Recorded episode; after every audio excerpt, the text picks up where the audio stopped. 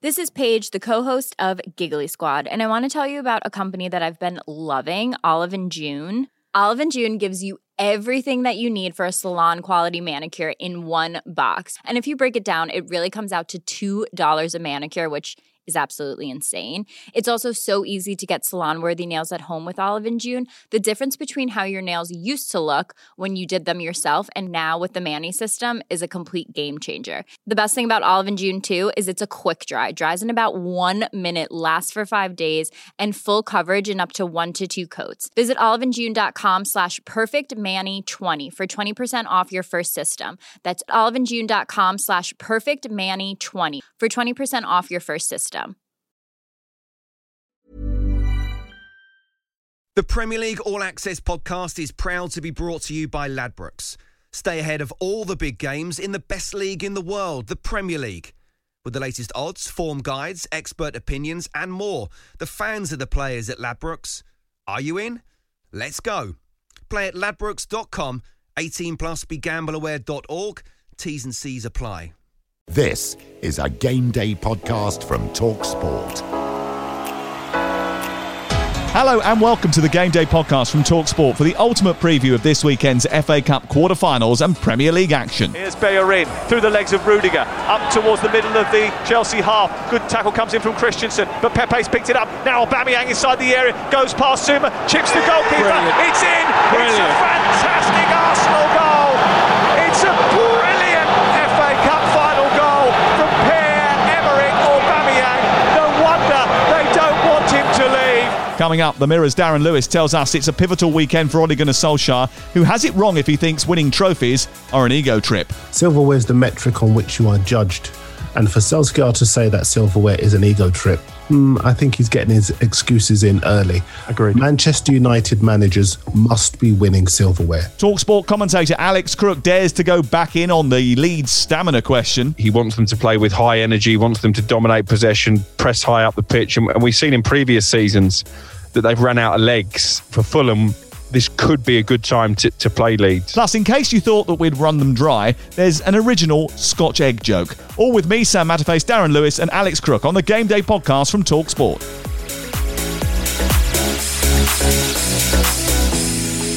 FA Cup weekend, and we've got all four live quarterfinals on the Talksport network over Saturday and Sunday. I'm very much looking forward to Everton against Manchester City, which is where I will be for Talksport. Uh, Bournemouth Southampton is the game that kicks it all off for us at 12:15. Uh, we've also got uh, Leicester Man United and Chelsea Sheffield United, plus big Premier League game Brighton against Newcastle, which is live on Talksport or Talksport Two. Which one is it, Crook? Uh, Talksport 2 on Saturday night. Right, okay. There's a reason to download the app and flick to Talk Sport 2, listen to that big game, Brighton against Newcastle. Now, I'm going to ruin the FA Cup uh, for everybody. I'm sorry about this, but it's just something that I have to do, especially the romantics. That I'm sorry to Southampton fans, I'm sorry to Bournemouth fans, I'm sorry to, to Sheffield United fans, Toffees. Manchester City will win the FA Cup. And if by some quirk of fate, Manchester City don't win the FA Cup, then Chelsea or Manchester United will win the FA Cup. Because that is what always happens. Only twice in a generation, twice in 26 years, has anybody outside Chelsea, Arsenal, Manchester United, Manchester City, or Liverpool won the FA Cup. Wigan in 2013 and Pompey in 2008. It ain't going to happen, is it? Well, we probably said that in, in 2008. We, we remember that well because we were working in Portsmouth at the time, and there was that one weird weekend. I think it was the quarter-final weekend actually. Uh, Portsmouth beat Manchester United because Michael Carrick couldn't score from six inches. Um, then uh, Chelsea crashed out, Liverpool crashed out, and all of a sudden it, it was Pompey's to win. So I, I wouldn't write it off just yet. Um, I think there are some intriguing ties this weekend. One of Bournemouth or Southampton are going to be FA Cup semi-finalists, one game away from a final. So listen, I'm a bit more um, up on the romantic scale than you are. I think it's still a fantastic competition, and surprises do happen. I'll caveat that and say that there probably have been less surprises this season because there are no spectators. And I think that does make a big difference when you look at 25% away allocation and, and stuff like that. Yeah, uh, I don't think it's a bad competition. I just don't think that the little ones are going to win it. I just think it's going to be the preserve of the big boys as it always is, mainly because, Darren, the big boys need the trophies in the cabinet. Yeah, they do. Uh, unless you're Ole Gunnar Solskjaer and you think that good luck and charm is going to get you a new contract. I mean, they're going to give him one anyways, uh, as things stand, whether he wins a FA Cup or not. So I would imagine I know we're going to talk about it later, but I would imagine that would, must be the reason for his confidence. But I, am with you. I, I, think sometimes your heart has to rule your head. And when you look at the depth of squad available to Manchester City, you look at the statistics, you look at Everton's poor recent record. They have been beaten in seven of their last 10 home league games. So playing at Goodison isn't necessarily a help to them. The removal of the fans actually helps City because then it comes down to pure footballing ability. And on that, City have been the very best by far this season. Let's get to it because our first FA Cup quarter-final preview comes from Goodison Park.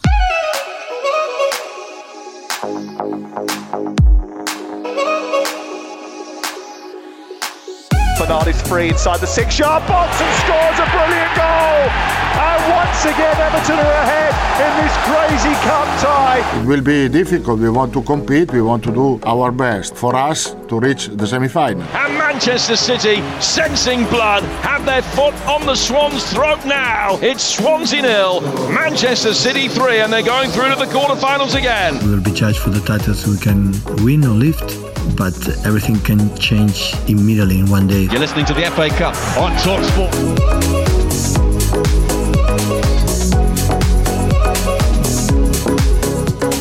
It's live on Talk Sport at 5:30 on game day. Manchester City 14 points clear through in the Champions League and in the final of the Carabao Cup. The quest for the quadruple pitches them against an Everton side in this round of the FA Cup. And City have won their last 13 away matches. I don't know if you saw the recent game between the two, but despite the Richarlison goal in that match, the Toffees didn't get a kick. How do they change that this weekend, Crook?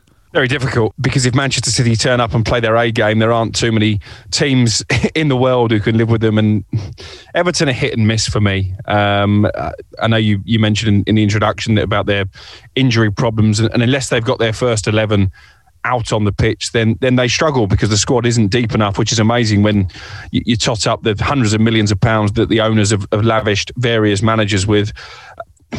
I make Manchester City favourites, but if they turn up and approach this game in the way they did in one of their previous rounds against Cheltenham, then, then maybe Everton will have a chance. But uh, while we're talking about this game, should we put out a missing persons alert?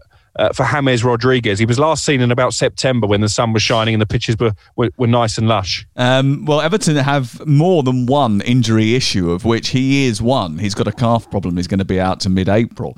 Uh, they've got a goalkeeping issue. Robin Olsen obviously is touch and go. Pickford's going to be out till April. Doucouré's absence will be keenly felt. Um, and there, there have been too many tepid games which they've been involved in recently, most obviously and recently, Darren, against Burnley.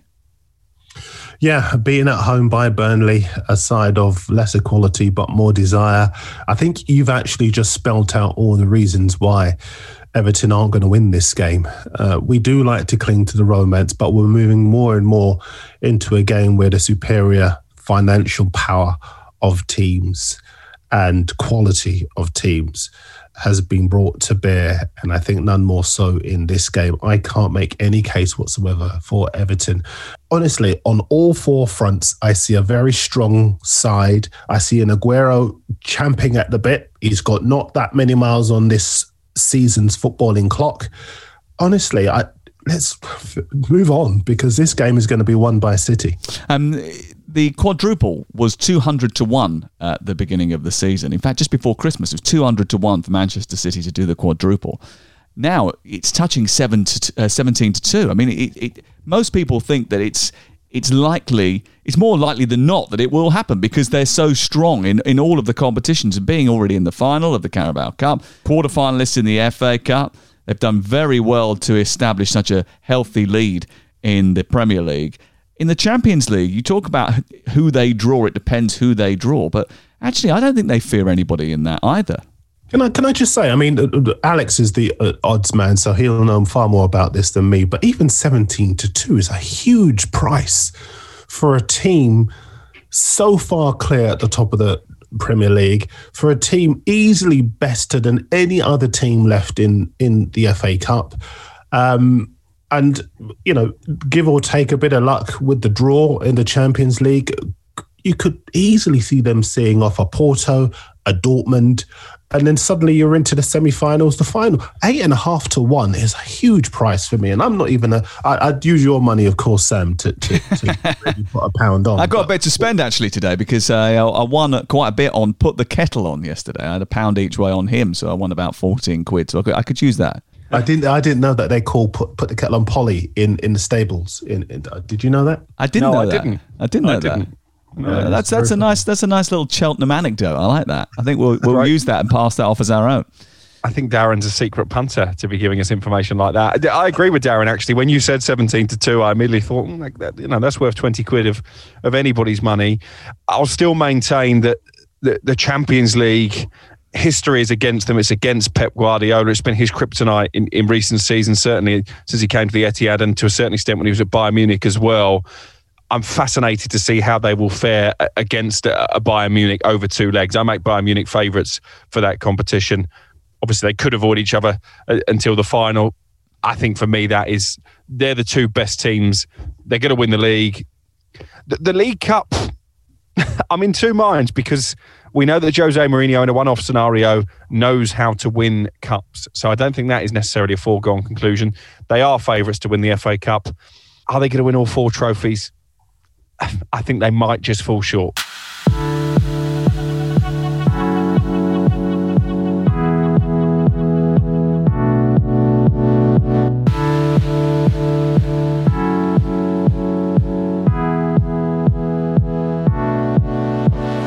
Leicester into the quarterfinals of the FA Cup. Right at the very end, Iheanacho completely unmarked, and it's Leicester who head through to the last eight. Our ambition is in every competition to, to go as far as we possibly can. You know, the club have never won the uh, FA Cup. Can United get a shot in? Yes, they can. It's Scott McTominay who gives them the lead. FA Cup is a fantastic tournament. It's a fantastic trophy to lift. To get our hands on the first trophy, win a first title would be fantastic.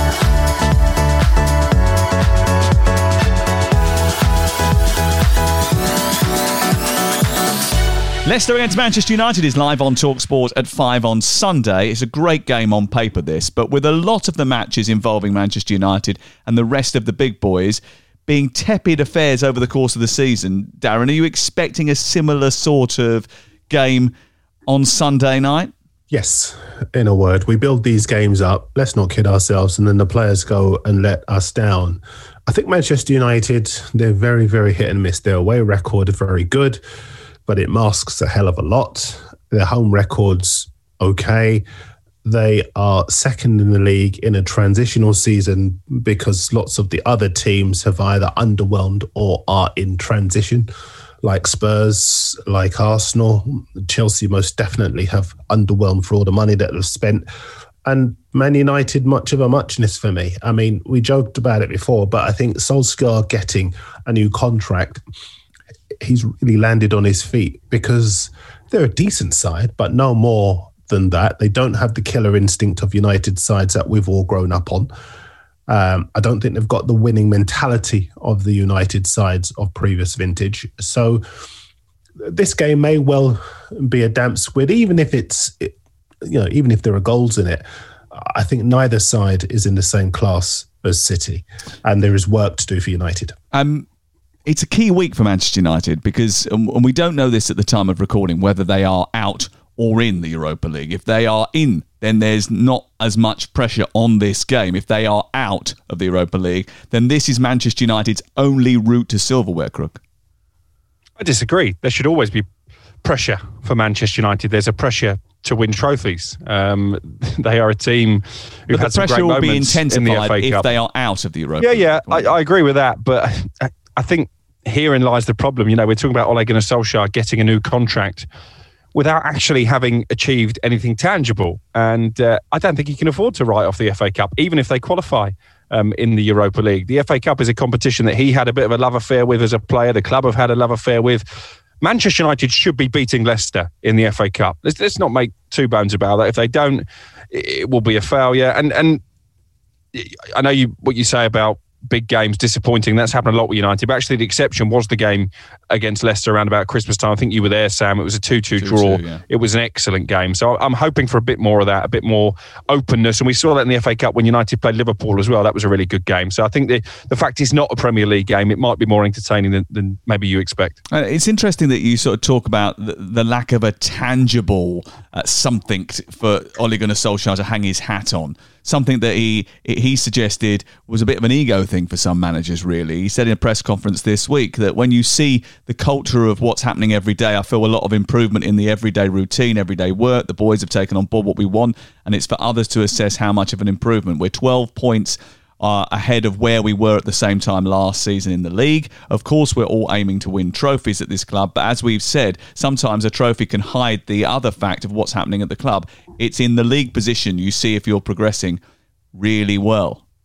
again, I disagree. And I think, you know, Darren was nodding along to a lot of what I was saying there. Manchester United need to win silverware. It's been too long without silverware for still on paper the biggest club in England, one of the biggest clubs in Europe. Second place in the league is is fantastic, but it doesn't really matter if you finish second, third, or fourth as long as you qualify for the Champions League. In fact, I think most United fans would happily settle for fourth place as opposed for runners up spot in return for some silverware for, for a chance of glory.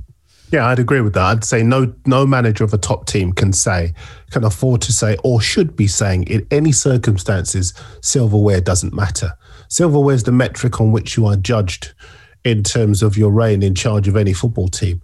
And for Solskjaer to say that silverware is an ego trip, hmm, I think he's getting his excuses in early. Agreed. Manchester United managers must be winning silverware. And, and and there are no exceptions to that. You know, you can't be getting new contracts because you're a nice guy, because you're good with the press, because your man management skills aren't good. What you've got to do as Man United boss is win matches, and Solskjaer hasn't won enough of them. And to say that he's second means he's doing a good job. Actually, no. If you're Man United, and given that they hit the front at the turn of the year and have failed to build on that, I think that he deserves a bit more scrutiny than he's getting. And that's not just having a go at him for the sake of it.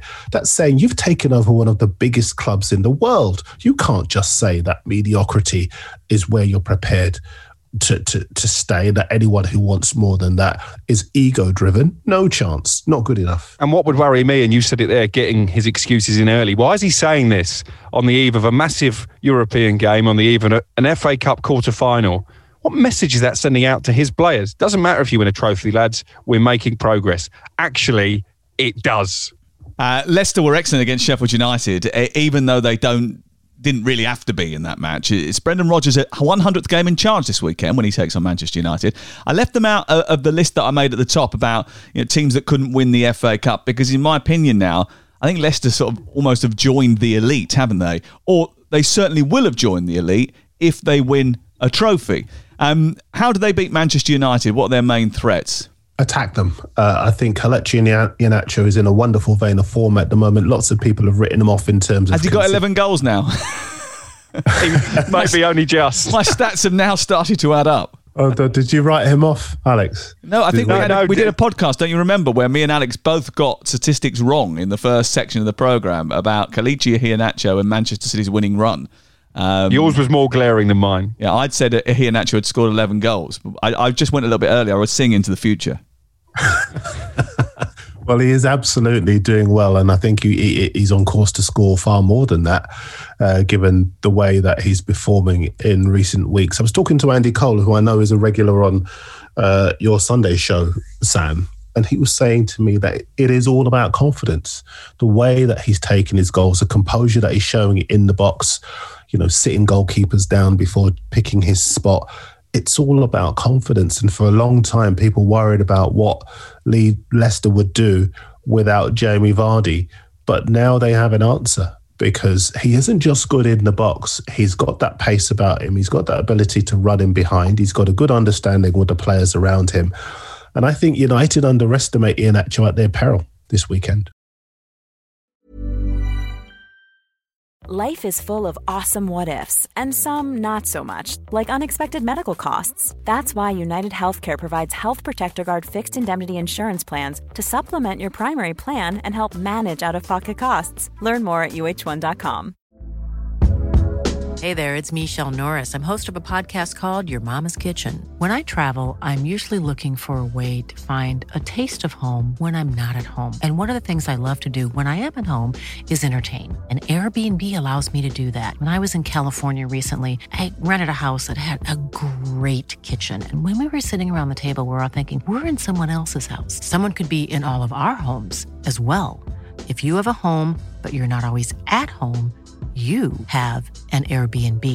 Your home might be worth more than you think. Find out how much at airbnb.com/slash host. The Premier League All Access podcast is proud to be brought to you by Ladbrokes. There's a lot more to those 90 minutes than what goes down on the pitch. With the latest odds, form guides, and expert opinions, you'll know the score with Ladbrokes. Odds update on Talk Sport with Ladbrokes. Are you in? Let's go. Play at ladbrokes.com, 18 plus, begambleaware.org. T's and C's apply. Leicester City with two minutes to go may just have won the game at the Amex and a big blow in terms of Brighton and staying in the Premier League. Sanchez flapping at thin air. We've been in a, a, a, relegation battle for months now. You know, that's how it is. That's the narrative of uh, the Premier League. Trossard with a chance. Good save by the goalkeeper Areola. Although I think he really should have buried that one away, Leandro Trossard. We know the situation we're in. We know that we haven't got the points we, we need. We need more points and that's what we'll try to do. Corner delivered to the far post. He's heading down and it's in. It's gone in off a Newcastle player on the line. It's a concern to everybody, whether you're inside the club or the supporter of the club. The one thing you don't want to be doing is to be sucked into it. Murphy, he's driving to the edge of the box. He's into the area. They try to bring him down on the edge. He's still going. He squares it. Big chance. He's headed and he's gone over the top. We have to find a way. We have to keep showing that resilience that they're showing. Brighton against Newcastle is live Saturday night. Talksport 2. Big moves in the relegation markets this weekend with this pivotal game on Saturday evening. Might not be as pivotal for Brighton as it was looking like being before the Southampton win, Crook. And a lot will depend on what happens on Friday night. But if the Seagulls win, which they should, Newcastle are going to be in real trouble. They've won twice in three months. Yeah, and all the pressure is on Newcastle in many ways. Brighton have just given themselves a lift, given themselves a fillip, if you like, with that win against Southampton. Well deserved uh, as well. I thought they showed great spirit, great character, and great game management. Um, in the second half. And I think Brighton have got enough attacking weapons now to hurt Newcastle. I've been really impressed with the form of Adam Lallana in particular over the last two games. Someone who hasn't played as much football this season as he or Brighton would have liked, someone who struggled for fitness. But if they can keep him fit now for the rest of the season, he's going to have a big part to play. I love the the slide rule passes that he plays in for for the likes of Neal Maupay needs a goal. By the way, none in ten I think now for him in the Premier League and Trossard poses a goal threat as well. Danny Welbeck was energetic and, and lively against Southampton. I think they'll take the game to Newcastle. It's the only way that, that Brighton know how to play. And with Newcastle once again shorn of many of their attacking options, this is a game, as you say, that, that Brighton should win, and, and then the pressure will be very much on Steve Bruce. Uh, Brighton beat them easily at St James's Park, didn't they? I think it was 3 0 in that game. And they, have now got, as you mentioned, Lallana firing, pulling the strings, looking like he's going to have a major influence on them between now and the end of the season. I thought it was interesting the two slightly different moods coming out of the dressing room. Danny Welbeck saying this week that he and the team relishing going up against Steve Bruce's side. The Newcastle dressing room, Darren, doesn't really give off that vibe. No, it doesn't. Uh, we all know about the uh, bust up that Steve Bruce had with his players, one in particular, a few weeks ago. And since then, we've been wondering what kind of response the other players within the squad would be giving us, what kind of desire, stroke appetite they'd be showing. Now, to be fair, in the game immediately afterwards against West Brom, they were decent, but they've been no more than that since then. And that's what leads you to believe that in a clash between two sides fighting for their life, it might be Brighton that come out on top because Newcastle you know, just in the wider context, they've circled the train for far, the, drain for far too long, and you know my that. It's here. It's here. We've got it in every week. Do I do that every week? We said we've told you, you know, when we open our merch store, uh, the Game Day Podcast merchandise line, we're going to get a T-shirt, which is "If you circle the drain long enough." Darren Lewis, 2020, 21. Well, uh, listen, as far as Newcastle are concerned, they've been down there for far too long. At the start of the season, there were players brought in that left a lot of people with a lot of optimism, but clearly there's been a breakdown in the relationship between Steve Bruce and that squad of players. A lot of the detail was in that story by Craig Hope of the Daily Mail that suggested that even though there were one or two pulling for the manager, there were several others who were not. And the stat that you read out a second ago, that worries me going into this match because that says that there isn't enough consistency. And all three of us said, didn't we, that Fulham could catch Newcastle. That still remains a possibility. Two of the three of us said that, yeah. Uh, me and you, he didn't. I still think Fulham will go. Yeah. Uh, it depends what day it is and if you've had a bust up with the Newcastle fans or not. because last Friday night he started cheering when Aston Villa scored. Um, uh, let's just uh, quickly revisit what you said about the, uh, the the situation in the Newcastle dressing room because it is now, I suppose, This is the time for lovemaking. yeah, getting everybody together. I suppose that's that. That's the sort of kind of thing that, that Steve Bruce has got to do.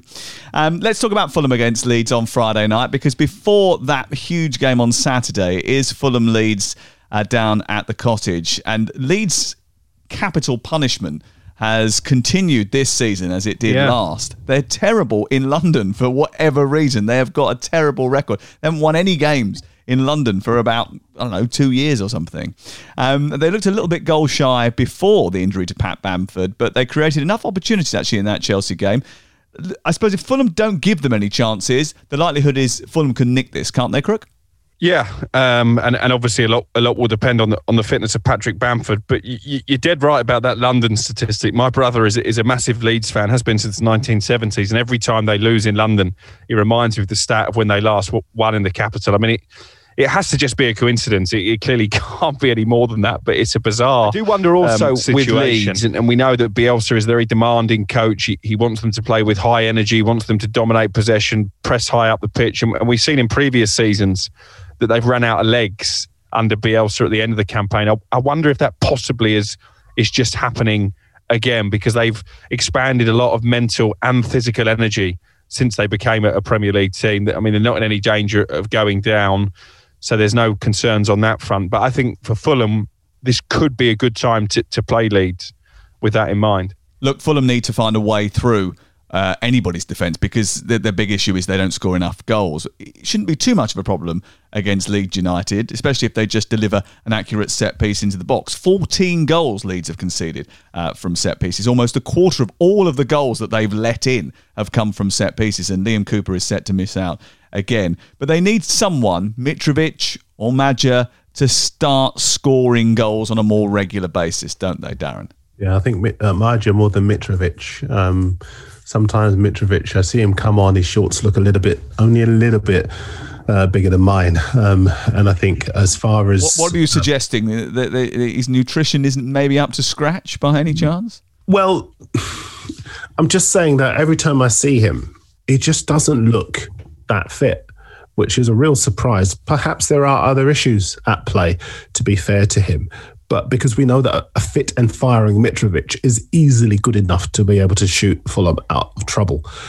Uh, you're right about Leeds and the demands that are placed upon them by Bielsa and their poor away record. Those things say to me that you wouldn't really back them for this game with any kind of confidence. And for me, on a line through some of the teams that Fulham have given a really good game, top six teams, for me, I look at Fulham and I think if they brought that form to this game, they would win. Darren's made me feel really guilty about tucking into a Scotch egg, which is what I plan to do after we finish. But I might, I might put that in the bin and um, have a falafel Um, instead. I've, I- I've noticed that there were two Scotch eggs in that uh, packet that you've just shown us, and one of them is missing. So what you're really saying is, is Darren's made you feel guilty about having the second Scotch egg. Correct.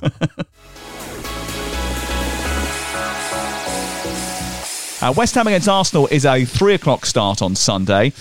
West Ham were pretty anemic in their game against Manchester United last Sunday. It was a dull game anyway, to be fair, but they will be refreshed and re energised for Arsenal. And if they want to claim a place in the top four, Darren, then they need to make sure they win this one. It's still within their grasp. They're only three points behind Chelsea and they've got a game in hand. I think they can win this one too. I'm not convinced at all by Arsenal. They've got some good young players, but the senior players aren't doing it consistently enough for me.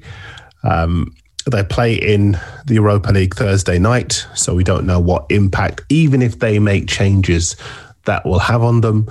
And I think, as you say, a West Ham side who approached this game with more belief than the one that they approached the Man United game with can win it. I was very, you know me, I'm a big, big fan of David Moyes and have been all season and tipped them to gate crash the European places earlier on in the campaign.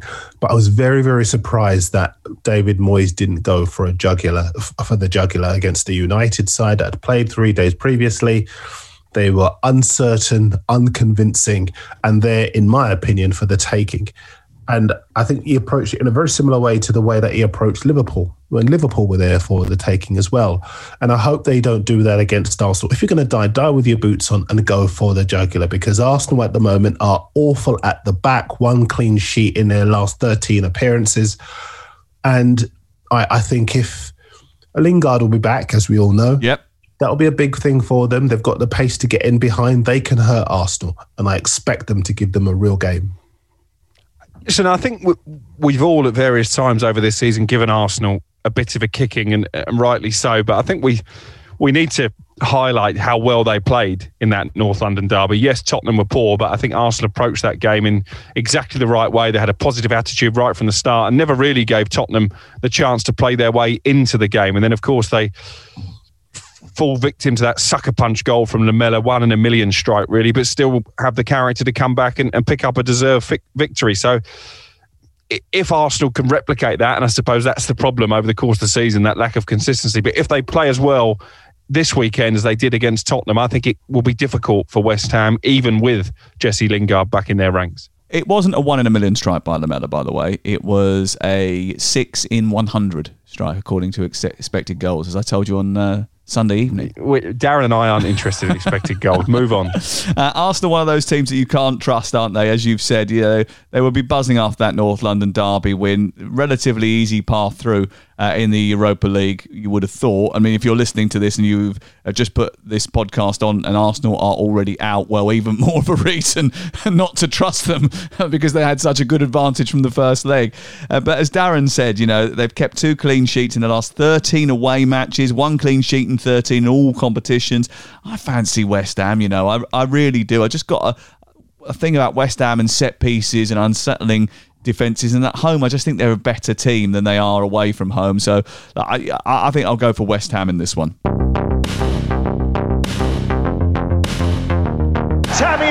Abraham tucks it home inside the six-yard box to give Chelsea an undeserved lead, and Thomas Tuchel negotiates the first of his FA Cup ties. The FA Cup is uh, one of the most prestigious cup in the world. This is a big, big game to play and a big, big goal to achieve. Sheffield United won, Bristol City nil, six wins in nine for the Blades, back-to-back quarter-finals in the FA Cup. Looking after this football club, after after such a great manager like I and someone I'd consider a friend, that's as far as I go with it. I know it's a big responsibility and I work with the players. Sunday sees two more quarterfinals of the FA Cup, and it starts with Chelsea against Sheffield United at 1.30 live on Talksport. It has now been 597 minutes since Chelsea conceded a goal, and that was against Southampton. Takumi Minamino scored it. You wouldn't put much stock in Sheffield United scoring against them this weekend unless you'd already seen them do so. Well, sort of. Um, only two goals Chelsea have conceded since Thomas Tuchel took over, and one of them was against Sheffield United when Antonio Rudiger kicked it into his own net. Um, I, I, would expect Chelsea to, to, to go another 90 minutes without conceding, Darren, don't you? Yeah, you don't need too much from me on this one. Chelsea are going to win. Sheffield United heads have fallen. Chris Wilder's gone. They are planning for next season. Chelsea are on a roll, defensively organised, lots of leadership in that back line. Rudiger and Christensen looking much better, but any combination of defenders that play will keep Sheffield United out. They will win. Well, that, that game on uh, Wednesday night against Atletico Madrid, where Chelsea played with Zouma, Rudiger, and Azpilicueta, I thought their control was excellent. I think they conceded a couple of chances towards the end of the game. They maybe could have given away a penalty in the first half. Apart from that, they absolutely bossed the team that is bossing La Liga. I mean, it was pretty impressive stuff. I thought your analysis, Sam, of the uh, the Champions League game in midweek was was absolutely sensational. Um, did you make notes while watching the game live on um, Wednesday night, or? No, I've I've only just finished rewatching it, and I had to rewatch it because, as I mentioned earlier, I had quite a sizable win on the uh, on the on the horses on on Wednesday, and I may have overindulged slightly on on an alcoholic beverage and ended up falling asleep at seven o'clock at night and not waking up until nine thirty in the morning and missed the entire match. And, and not only that, fallen asleep mid Zoom call, having had the brilliant idea to organise a, a, a, ladies' day Zoom call with four couples, of which uh, myself and Mrs. Crook were one. All of a sudden, literally mid conversation, he's asleep on the sofa. Oh, I didn't know that. So when you sent that picture of me looking as if I was, I thought I was laughing. I wasn't. I was asleep. No, you were actually asleep. Yeah, I Oh. can confirm. Um, on Sheffield United, quickly, uh, myself, Darren Bent, and Darren Ambrose had a really interesting chat with David McGoldrick. You can hear it on the boot room on Sunday night. And he gave us a bit of an an insight into the Chris Wilder situation and his departure. And he said the players were genuinely shocked and taken by surprise. They didn't know anything about it until reading Twitter on Friday morning. He also made the very good point that although Paul Heckingbottom was part of the backroom staff, he was the under 23s coach, none of the players have seen him for weeks and months on end because his bubble was separate to the first team bubble. So literally that is a relationship now that, that needs to build from the ground up. And he was relatively confident, David McGoldrick, that not only can they have a good end to the season, but also bounce back next season. But I think Darren Lewis is right. You, you can see sometimes a manager loses the dressing room. I don't think Chris Wilder lost the dressing room. He lost the boardroom. And I think therefore it's a difficult situation for Heckingbottom uh, to come in and galvanise a group of players who are probably still mourning the guy who was there before him. And let's face it, who they owe their Premier League careers to because most of them wouldn't have ever got the chance to play in the top flight. I just want to pick up on something that Darren said right at the beginning of uh, this chat about Sheffield United and Chelsea, and that you said they're planning for next season in the Championship, Darren, Sheffield United. Well, their planning isn't very good, is it? Or hasn't been very good because although David McGoldrick says that he's surprised about the fact that uh, Chris Wilder left the club, we've all sort of known that that's been in the offing for a little while. And Chris Wilder himself has sort of indicated that he's been in negotiations for a payoff from this, uh, from them since since December time, really. So, uh, if they are planning for life in the championship, they haven't been very sort of secure in the way that they've managed the transition, have they? Oh, they haven't. I mean, I think there are two things that I think, both of which could be true. Uh, one of which is that players sometimes who are well aware of the situation inside the dressing room, inside the club, want to stay away from the politics publicly. So they do the old Arsene Wenger, I didn't see it, I know nothing about it, when they're well aware of what's going on. And uh, on the other hand, players sometimes can take the view it doesn't bother me, it doesn't affect me, and they can be oblivious to some of the things that are going on. I would go with the former. I think it's inconceivable that any player inside that dressing room would not know what's going on, given that the departure of Chris Wilder affects them all. As you both rightly said, this is the guy responsible for giving them the dream of playing Premier League football. So it's inconceivable that any of them would not know what's going on or even would not want to know what's going on, given that it would affect their futures.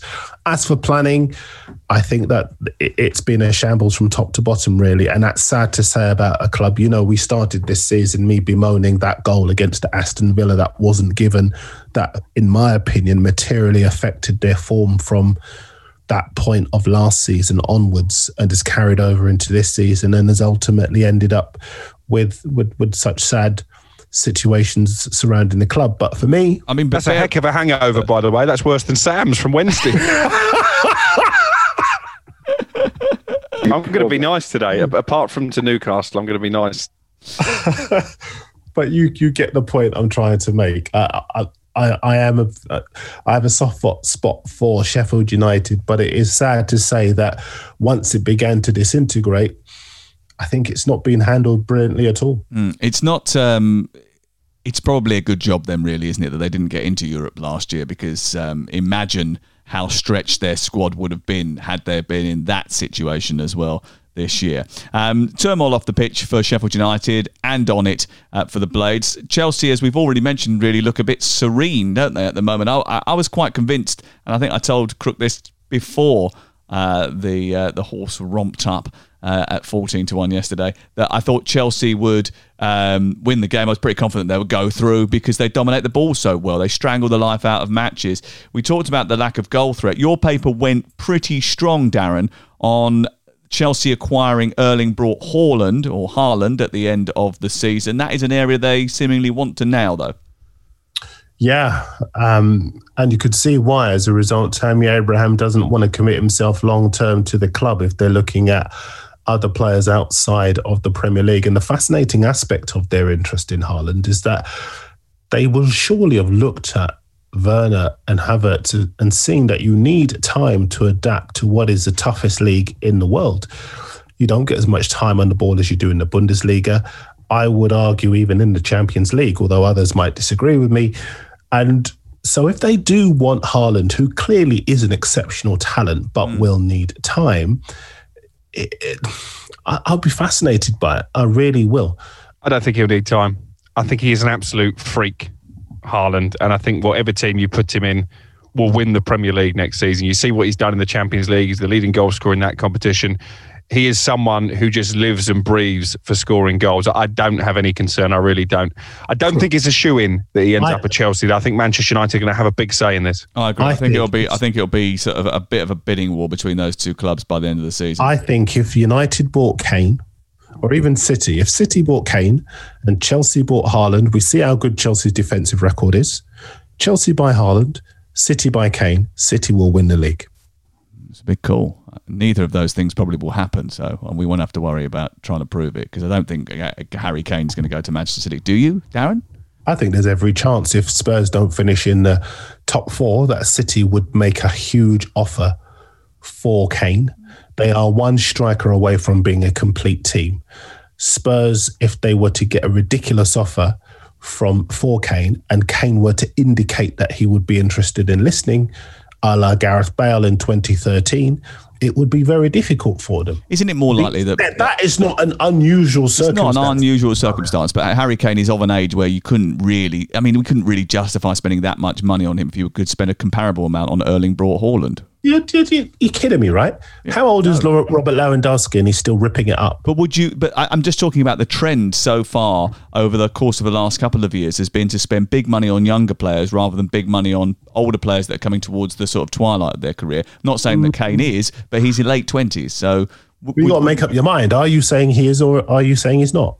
I'm saying he's late twenties, so the, the, trend has been most of the money has been spent on a, players a lot younger than that. If you if you look at the big money transfers, João Felix, franchise player, Havertz, franchise player, that it's huge money on players that are going to grow into their potential rather than players that are already proved it. There's not many of those big money signings that are now transferring from club to club that are of an age where they've already proved it.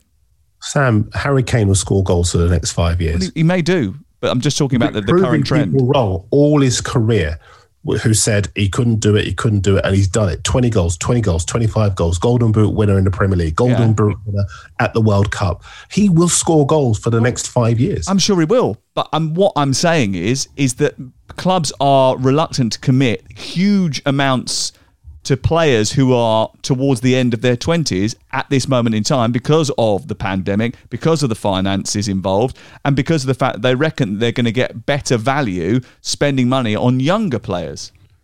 I think Haaland will also be an easier deal to do, even if it does go down the, the bidding war road as we expect, because you're not dealing with Daniel Levy. How much is it going to take to get Harry Kane uh, away from Tottenham? And I have to say, and I really enjoyed that tennis match between you two. If I have to fall down on one side, and you gave me a straight choice, Harry Kane for 150 million or Haaland for 150 million, I would go for Haaland. Wow. Well, you both surprised me. I mean, I think Kane will need no time whatsoever to adapt to the Premier League. You don't know what you're going to get with Haaland. I, I, I see why you're confident, but I think if you look at Werner, you look at Havertz, both of whom were ripping it up last season. They're taking their time to find their feet, which is entirely fair because they are young men in a different country learning a different language and a different style of football. And that is very likely to happen for Haaland, however highly we rate him. And I share that high rating of him. Kane will not need that time. And if you're going to spend big on a, a, a, player to win things, what you want to be able to do is know that that player will hit the ground running.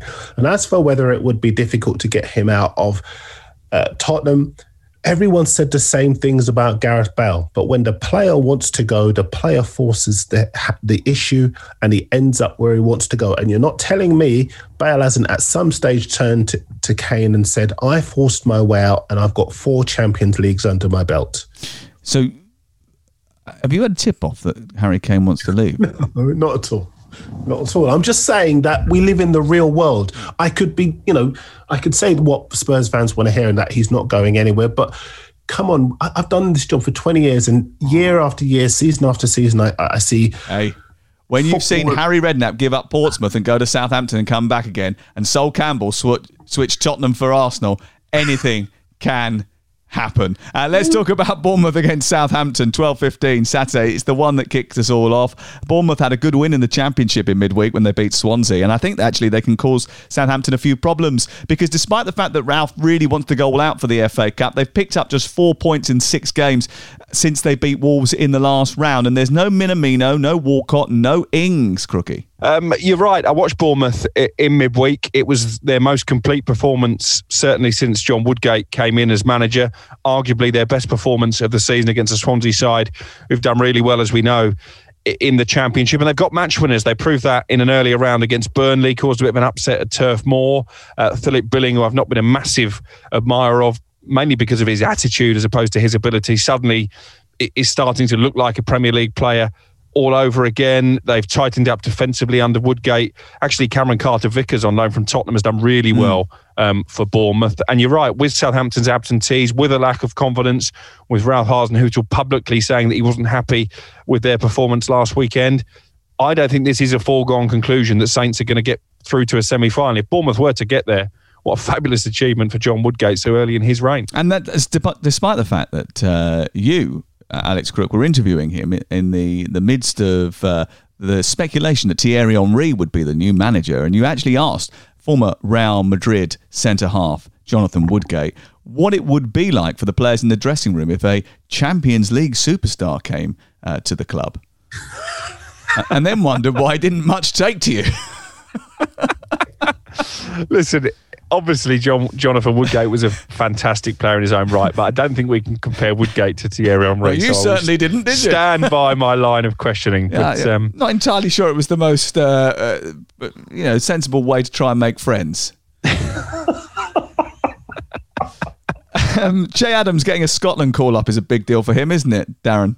Uh, yes, it is. Uh, because when he arrived at the club, uh, there were doubts from some people as to whether or not he could cope in the Premier League. But he's shown that he has, not just with his goals, but with his work rate as well. A wonderful understanding with his teammates, a wonderful attitude. He's been excellent, really, really excellent. And I think uh, he is whatever level he steps up to, he always gives a good, a good account of himself. And I think he deserves it. Yeah, I agree. I think he's shown a, a, a terrific work ethic, and and a, both he and and Ralph Hasenhüttl deserve credit almost for persevering with each other because we know that Leeds uh, were trying to sign him halfway through last season. Che Adams decided to stay, wasn't scoring goals at that stage, but believed he could turn his fortunes around and clearly retain the backing of the manager as well. I would like to know if he's ever been to Scotland or if we're in a uh, uh, uh, was it Matt Ritchie who got called up by Scotland? It's a good and then question. admitted that he'd never been there. there. is, is history question. repeating? Maybe we could find that out for the next pod. Um, but then again, since we sent you a task uh, the other week about Brighton using a uh, psychoanalyst to help their strikers, and you still haven't found out for us, maybe we shouldn't hold our breath. Um, uh, former Southampton chairman Ralph Krueger was sacked as coach of NHL team Buffalo Sabres in the last 24 hours.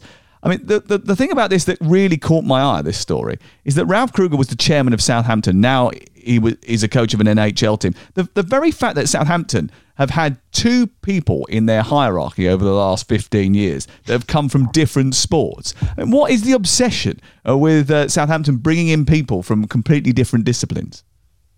You're talking about Sir Clive Woodward, aren't you? And again, we, have mentioned him three times now on this podcast. Must be a record. But I remember when he was appointed, uh, didn't necessarily go down particularly well with Harry Redknapp, did it? That was uh, that was a really interesting story uh, to cover. And was he spotted Sir Clive Woodward with, with players' names scrawled on his wrist, and that was giving tactics away to the opposition. I, I, seem to recall covering that story back in the day. I've obviously been around too long. You have, you have, uh, and we've probably been around too long uh, today as well. Uh, that's it from us. Thanks to Darren Lewis from the Mirror, Alex Crook. We're back on Monday morning when you wake up as we look back on what is going uh, to be a season-defining weekend someone. Please rate and review the podcast. Subscribe to the Game Day podcast from Talksport. Download our app, and we've got loads of great shows there for you to get involved with as well.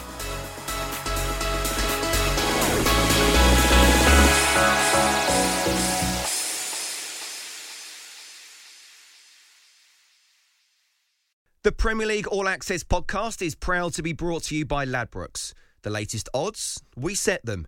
Form guides, we've got them. Expert opinions, we share them. The best fans in the world deserve the best. Be match day ready before the whistle blows with Ladbrokes. Odds update on Talk Sport with Ladbrokes. Are you in? Let's go. Play at ladbrokes.com. 18 plus. BeGambleAware.org. T's and C's apply. Planning for your next trip? Elevate your travel style with Quince. Quince has all the jet-setting essentials you'll want for your next getaway, like European linen, premium luggage options, buttery soft Italian leather bags, and so much more and is all priced at 50 to 80% less than similar brands. Plus, Quince only works with factories that use safe and ethical manufacturing practices.